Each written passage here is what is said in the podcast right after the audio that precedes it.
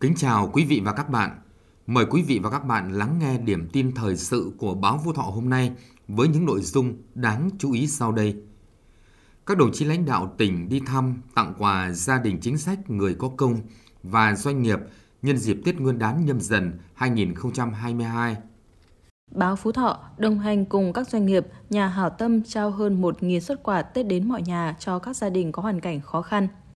Tổ chức Y tế Thế giới khuyến nghị các nước thành viên dỡ bỏ hoặc nới lỏng hạn chế đi lại.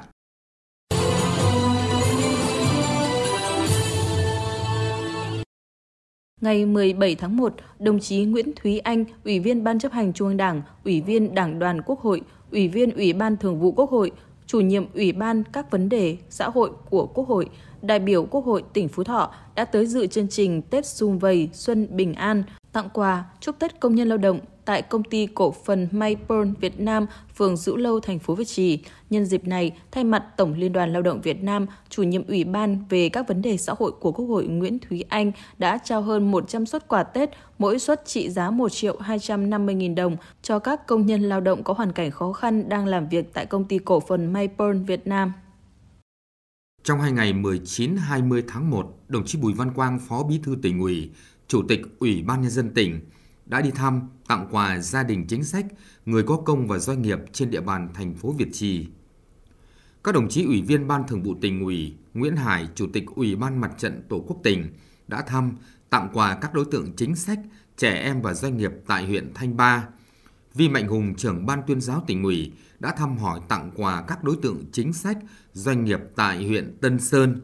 Hồ Đại Dũng, Phó Chủ tịch Ủy ban Nhân dân tỉnh,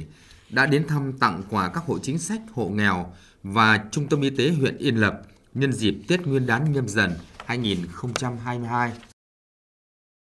Thăm hỏi mẹ Việt Nam anh hùng và các gia đình chính sách, các đồng chí lãnh đạo tỉnh đã ân cần thăm hỏi tình hình sức khỏe, gửi lời chúc mừng năm mới và mong muốn gia đình tiếp tục giữ gìn, phát huy truyền thống cách mạng, là tấm gương sáng cho con cháu học tập noi theo. Tại các doanh nghiệp, các đồng chí đã biểu dương ghi nhận những nỗ lực của doanh nghiệp thời gian qua, đồng thời động viên doanh nghiệp khắc phục khó khăn do dịch bệnh, nỗ lực phát triển sản xuất, đóng góp nhiều hơn nữa vào sự phát triển kinh tế xã hội của tỉnh nhà. Ngày 19 tháng 1, đồng chí Hồ Đại Dũng, Ủy viên Ban Thường vụ tỉnh ủy, Phó Chủ tịch Ủy ban Nhân dân tỉnh đã có buổi làm việc với huyện Tam Nông và công ty cổ phần tập đoàn TNT về công tác chuẩn bị khởi công dự án khu đô thị sinh thái du lịch nghỉ dưỡng và sân golf Tam Nông, phân khu golf Tam Nông 1. Phó Chủ tịch Ủy ban Nhân dân tỉnh Hồ Đại Dũng yêu cầu huyện Tam Nông và chủ đầu tư dự án cần chuẩn bị tốt mặt bằng, đảm bảo tình hình an ninh trật tự và công tác phòng chống dịch bệnh COVID-19 để tổ chức lễ khởi công dự án với quy mô hợp lý, phù hợp với tình hình thực tế.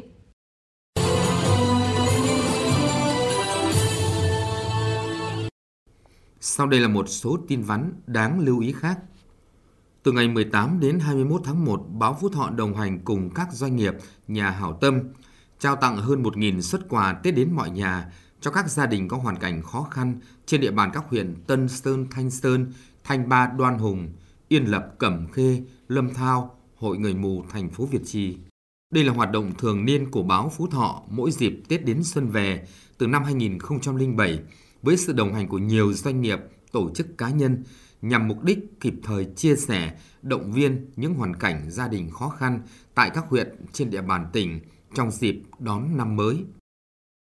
Hưởng ứng phong trào Tết vì người nghèo với phương châm nhà nhà đều có Tết, người người đều có Tết, các cấp hội Liên hiệp Phụ nữ trong tỉnh đã tổ chức thăm hỏi, tặng 3.658 xuất quà với tổng giá trị trên 800 triệu đồng cho hội viên phụ nữ có hoàn cảnh khó khăn, trong đó riêng Hội Liên hiệp Phụ nữ tỉnh tặng 184 xuất quà với tổng trị giá trên 100 triệu đồng cho hội viên phụ nữ nghèo, phụ nữ khuyết tật, phụ nữ bị ảnh hưởng bởi dịch bệnh COVID-19 tại các huyện thành thị. Ngày 19 tháng 1, Bệnh viện Đa khoa Hùng Vương, huyện Đoan Hùng đã tổ chức ký kết hợp tác chuyên môn với Bệnh viện Hữu nghị Việt Đức. Trong chương trình hợp tác này, đội ngũ chuyên môn của Bệnh viện Đa khoa Hùng Vương sẽ có cơ hội được đào tạo theo hình thức cầm tay chỉ việc từ các chuyên gia đầu ngành về ngoại khoa của cả nước. Đây được xem là mô hình bệnh viện vệ tinh mở rộng trong hợp tác công tư nhằm góp phần giảm tải bệnh viện tuyến trung ương. Việc ký kết hợp tác chuyên môn với Bệnh viện Đa khoa Hùng Vương sẽ tạo ra nhiều cơ hội, sự lựa chọn trong khám chữa bệnh kỹ thuật cao đối với người dân trên địa bàn tỉnh Phú Thọ và các tỉnh lân cận như Yên Bái, Tuyên Quang, Hà Giang. Trung ương Đoàn Thanh niên Cộng sản Hồ Chí Minh, tỉnh đoàn và công ty trách nhiệm hữu hạn Nestle Việt Nam vừa tổ chức khánh thành và bàn giao công trình sân chơi năng động Việt Nam tại khu dân cư Sa Đéc, vùng Hùng Vương, thị xã Phú Thọ. Công trình có tổng trị giá gần 100 triệu đồng chào mừng Đại hội đoàn các cấp tiến tới Đại hội đại biểu Đoàn Thanh niên Cộng sản Hồ Chí Minh tỉnh lần thứ 16. Nhân dịp này, tỉnh đoàn và Hội doanh nhân trẻ tỉnh đã trao tặng 70 triệu đồng hỗ trợ sửa chữa hai nhà tình nghĩa tại phường Hùng Vương và phường Phong Châu, thị xã Phú Thọ. Ngày 20 tháng 1, Bộ Chỉ huy quân sự tỉnh tổ chức phát động phong trào thi đua quyết thắng với chủ đề Mừng Đảng, Mừng Xuân, quyết tâm giành bốn nhất. Đây là hoạt động chào mừng kỷ niệm 92 năm ngày thành lập Đảng Cộng sản Việt Nam và mừng Xuân Nhâm Dần 2022. Đợt thi đua tập trung vào 4 nội dung chính là sẵn sàng chiến đấu cao nhất, tuyển chọn gọi công dân nhập ngũ và chuẩn bị huấn luyện tốt nhất. Tổ chức các hoạt động mừng Đảng, mừng Xuân vui tươi lành mạnh, an toàn, tiết kiệm, thiết thực nhất và chấp hành pháp luật, kỷ luật, kỷ cương nhất và chấp hành pháp luật, kỷ luật nghiêm nhất. Thời gian thi đua từ ngày 20 tháng 1 đến 20 tháng 2 năm 2022. Đêm ngày 18 tháng 1, Công an thành phố Việt Trì đã tiến hành kiểm tra, phát hiện quán karaoke Sóng Xanh ở tổ 26, khu 4, phường Hùng Vương, thành phố Việt Trì đang hoạt động chui. Tại thời điểm kiểm tra, phát hiện có hai nhóm thanh niên gồm 16 người, 13 nam, 3 nữ đang tụ tập hát tại hai phòng. Đáng chú ý, đây không phải là lần đầu tiên quán karaoke Sóng Xanh bị xử phạt do mở chui. Trước đó, ngày 16 tháng 12, quán karaoke này cũng đã bị xử phạt với số tiền 32 triệu 500 nghìn đồng do vi phạm quy định phòng chống dịch. Tuy nhiên, đến nay quán karaoke này vẫn chưa thực hiện nộp phạt theo quy định và tiếp tục cố tình mở cửa phục vụ khách. Trước đó, khoảng 22 giờ ngày 16 tháng 1, từ nguồn tin báo của quần chúng, Công an thành phố Việt Trì đã tiến hành kiểm tra, phát hiện quán karaoke Top One tại khu 5 xã Thành Đình, thành phố Việt Trì mở cửa đón khách. Tại thời điểm kiểm tra có hai nhóm thanh niên gồm 6 người, hai nam, 4 nữ đang tụ tập hát. Ủy ban Nhân dân phường Dữ Lâu và xã Thanh Đình đã ra quyết định xử phạt các quán karaoke 40 triệu đồng, đồng thời xử phạt từ 1 đến 3 triệu đồng đối với khách hát karaoke.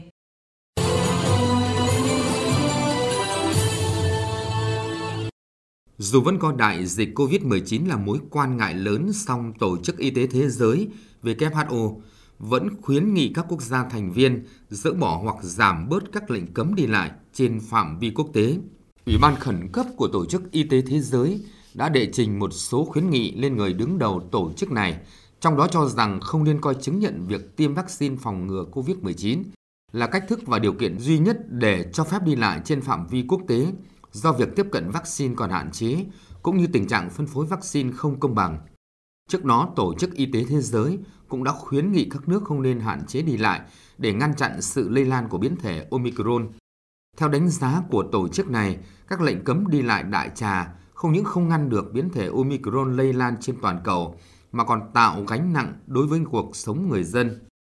Ngoài ra, những biện pháp như vậy có thể ảnh hưởng đến nỗ lực y tế toàn cầu vì khiến các nước không muốn thông báo và chia sẻ dữ liệu về bệnh dịch. Tuy nhiên, do lo ngại về sự lây lan nhanh của Omicron, nhiều quốc gia đã quay lưng với các khuyến nghị của Tổ chức Y tế Thế giới. Thông tin vừa rồi đã khép lại bản tin thời sự của báo Phú Thọ hôm nay. Cảm ơn quý vị đã quan tâm theo dõi. Xin kính chào và hẹn gặp lại.